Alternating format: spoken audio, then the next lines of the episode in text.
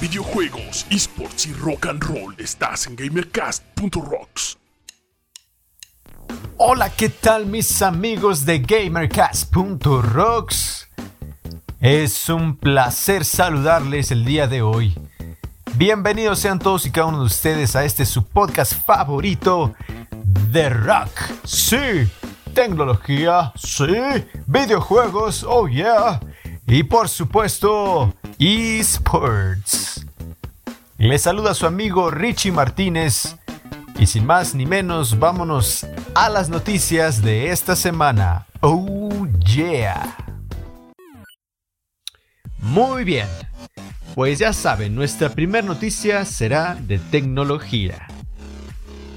En los últimos años hemos escuchado hablar mucho de los viajes espaciales y la innovación en esta industria ha cambiado importantemente. Pero déjenme darles el contexto, un poquito más a, fondo, vaya. Por si no lo sabían, desde hace muchas décadas se habían lanzado cohetes y naves espaciales que en su mayoría tenían un tiempo de vida limitado, principalmente los cohetes, ya que solamente se usaban una vez. En la última década, esto ha cambiado gracias a compañías como SpaceX, de Elon Musk, el creador de Tesla. Sin embargo, hoy hablaremos de otro personaje y lo que hizo con su compañía. Me refiero a Jeff Bezos. Sí, besos, como los que no te dará tu crush. Pero quien es también el dueño de Amazon y fundador de la empresa Blue Origin, una compañía que le apuesta por vuelos comerciales espaciales, así como lo escuchan. Desde hace unos meses se ha anunciado el lanzamiento de su nave espacial New Shepard. Esta consta de un cohete y una cápsula donde estarían los tripulantes, en los cuales ambos o ambas partes son reutilizables. Para demostrar su uso, la experiencia que se podía vivir. Y en conmemoración del alunizaje del Apolo 11 el día 20 de julio de allá de 1969, Jeff Bezos, su hermano Mark Bezos, junto con los tripulantes Oliver Damon, un joven de 18 años que obtuvo su lugar como regalo de su papá, un multimillonario que ganó una subasta, que por cierto pagó más de 28 millones de dólares por ese lugar. Y Wally Funk, una mujer de 82 años que se preparó toda su vida por viajar en el espacio, pero que nunca tuvo la oportunidad, dieron este vuelo o primer vuelo comercial el pasado 20 de julio al espacio, el cual duró aproximadamente 11 minutos y que se vivió una experiencia fenomenal. Subieron más de 100 kilómetros de altura y tuvieron la oportunidad de estar aproximadamente unos 3 minutos en órbita. Posteriormente a eso, tanto el cohete como la cápsula regresaron a su lugar de aterrizaje sanos y salvos. Sin duda, tuvo que haber sido una experiencia particular, peculiar, hermosa, bella, que ojalá algún día todos y cada uno de nosotros podamos disfrutar. Pero por ahora, solamente los millonarios lo pueden hacer, claro.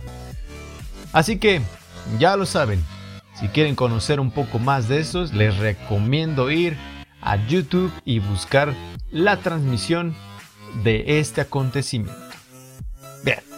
Pues vámonos a la siguiente noticia. Bueno, en la noticia de videojuegos. En el año de 1979 se creó lo que se conoce como la primera consola de videojuegos portátiles, llamada Microvision, distribuida por una marca llamada Milton Bradley o MB. Posteriormente, en 1989, Nintendo revolucionó el mercado de las consolas portátiles sacando a la venta la primer Game Boy, el cual hasta la fecha se volvería en la tercera consola más vendida en todo el mundo, y por mucho tiempo no hubo quien le hiciera frente. Para el año 2004 llegaría su rival, la PSP, la cual tuvo un gran éxito pero no fue lo suficiente. Sin embargo, el éxito de las consolas portátiles fue disminuyendo cada vez más y por varios años pues no hicieron impacto alguno. Hasta el día 3 de marzo del 2017, que apareció nuevamente a la escena Nintendo, anunciando su consola, la Nintendo Switch, la cual no solo sería portátil, sino que también permite su uso como una consola de mesa mediante una conexión HDMI. Y además de eso, sus mandos son desmontables llamados Joy-Con prácticamente Nintendo demostró que sigue en el trono de las consolas portátiles.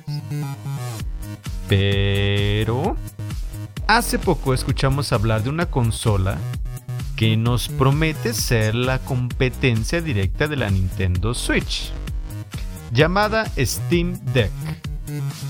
Pero ¿qué es lo que promete? Bueno, te lo voy a resumir y para no hacértelo muy largo, es una PC gamer portátil, así como lo escuchas. Es decir, más poderosa que una Switch. Tendrás acceso completo a Steam. Bueno, y te voy a explicar qué es Steam por si no sabes. Es una plataforma de distribución digital de videojuegos, obviamente, y fue desarrollada por la compañía Valve la cual ofrece protección contra piratería, servidores de emparejamiento, transmisiones en vivo, servicios de redes sociales, instalación y actualizaciones automáticas de juegos, características de comunidad como grupos, listas de amigos, guardado en una nube, voz en el juego y funcionalidad de chat. Todo eso en un mismo lugar. Ahora, la Steam Deck sería una consola que te, proporcionaría todas estas ventajas, además de que las podrás llevar obviamente a donde quieras. Si bien es una plataforma que actualmente solamente es para su uso en computadora, el Steam me refiero, la Steam Deck precisamente te permitirá llevarla a otro lado. Yo creo que estoy muy emocionado. La única diferencia entre el Steam Deck y el Nintendo Switch, además de su potencia, claro, sería que pues los mandos no son desmontables. Pero la Steam Deck también ha, bueno, Valve ha anunciado que la Steam Deck también tendría un pot para que tú puedas colocar ahí tu consola y también puedes utilizar tu pantalla o un monitor para poder jugarlo. Puedas conectar vía Bluetooth a algún teclado, mouse, algún control de videojuegos e incluso hasta tus audífonos inalámbricos favoritos. Yo creo que promete mucho. Hasta la fecha no tenemos todavía ah, una fecha exacta de lanzamiento, pero esperemos tenerla ya en nuestras manos, ojalá. Pero eh, esperemos poder verla, tener algunas reseñas y así decirles, pues qué tal está la cosa. Bien, pues hasta aquí la noticia de videojuegos. Vámonos con los que sigue. Wow. Muy bien amigos, pues la noticia de esports. Por fin tenemos finalistas en la división de honor. ¿No sabes qué es la división de honor? Pues es el torneo mexicano de League of Legends. Jugadores profesionales se enfrentan para poder saber quién es el mejor, obviamente. Ahora, si no sabes qué es League of Legends, bueno, es un videojuego de estrategia que se juega obviamente por equipos 5 contra 5 para ser específicos y los cuales se enfrentan para ver quién destruye la base del otro primero. Eligen entre personajes llamados campeones para realizar sus jugadas épicas, asesinar rivales y derribar torretas. Esto para alzarse con la victoria. Pues bien, el pasado 21 de julio se enfrentó primeramente el Team Ace contra Arctic Gaming en la semifinal, siendo el ganador Team Ace. Posteriormente, al día siguiente, el 22 de julio, el equipo de Kings se enfrentó contra Six Karma en un duro enfrentamiento, por cierto. Los dos que se alzaron con la victoria fue Team Ace y The Kings, que este próximo 30 de julio, si mal no me equivoco, a las 7 de la noche, se transmitirá la final en los ya conocidos medios de ah, transmisión, vaya la redundancia, como lo es Twitch, Facebook y YouTube. Así que no te puedes perder este enfrentamiento, ya que ambos están buscando por primera vez ser los campeones de la División de Honor. Así que bien, ya lo sabes, no te lo puedes perder. Vamos con lo que sigue. Muy bien amigos, pues hemos llegado a la última noticia de este día. La noticia de rock. El 22 de junio de este año recibimos una grata sorpresa todos los amantes del rock y el heavy metal.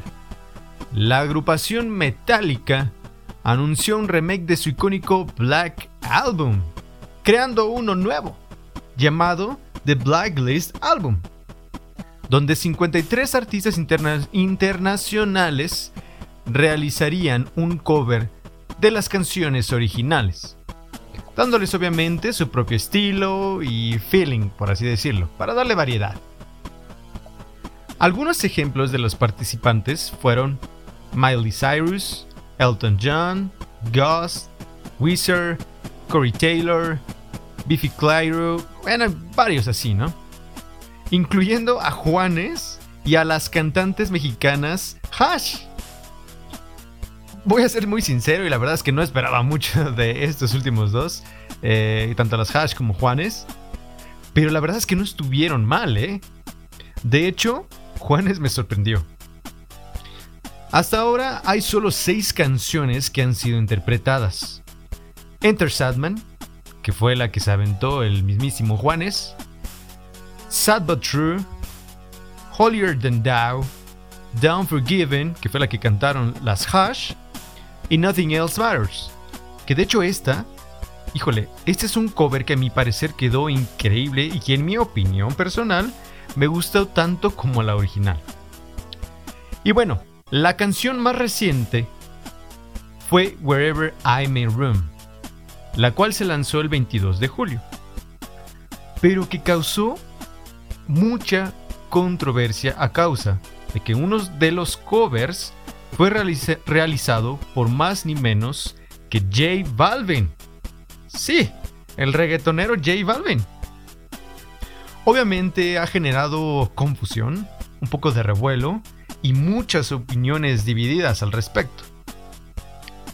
En lo particular yo he escuchado todas las canciones, incluyendo esta última con J Balvin, y las he juzgado mucho en su interpretación, ritmo y pues digamos que en lo que te hagan sentir, vaya, que pues sientas ese, pues la canción, vaya, yo sé que no es la original, pero al menos debe tener esa parte pues del estilo del, artista, pero también tiene que tener algo de creatividad. Creo que todos hasta el momento lo han hecho bien. Y en mi opinión, esta es mi opinión, yo creo que ustedes deberían de escuchar la canción y juzgar por sí mismos. Pero en mi opinión le faltó mucha, mucha, mucha creatividad a mi amigo J Balvin. Ojo, no lo estoy juzgando por el hecho del género que interpreta él originalmente, sino por lo que pudo haber hecho con la canción. Yo creo que pudo haber hecho algo mejor. Este. y creo que quedó a deber. Sinceramente, creo que pudo haber hecho algo mejor. Eh, no soy fan del reggaeton. Sin embargo, ah, pienso que había empezado bien. Había como que empezado bien. Y se le fue. Se le fue, la verdad. Eh, le faltó mucha creatividad y es solamente mi opinión. Yo creo que ustedes deberían de escucharla, repito, y juzguen por ustedes mismos. Y bueno, vamos a dejar ahí ese tema y después tal vez hablaremos un poco más de eso. Bueno amigos, pues hasta aquí el programa del día de hoy. Esta semana tuvimos esas noticias y por supuesto Esperamos poder darles más noticias la siguiente semana. No se pierdan el podcast y recuerden, los esperamos en PCM aquí en León para que sean sus roles en los toquines los días viernes. La cartelera ya la tenemos lista y ojalá se les podamos pasar por TikTok. Síganos en nuestras redes sociales en Facebook y YouTube. Vámonos y gracias por su atención. Mi nombre es Richie Martínez y nos vemos en el próximo podcast. ¡Chau!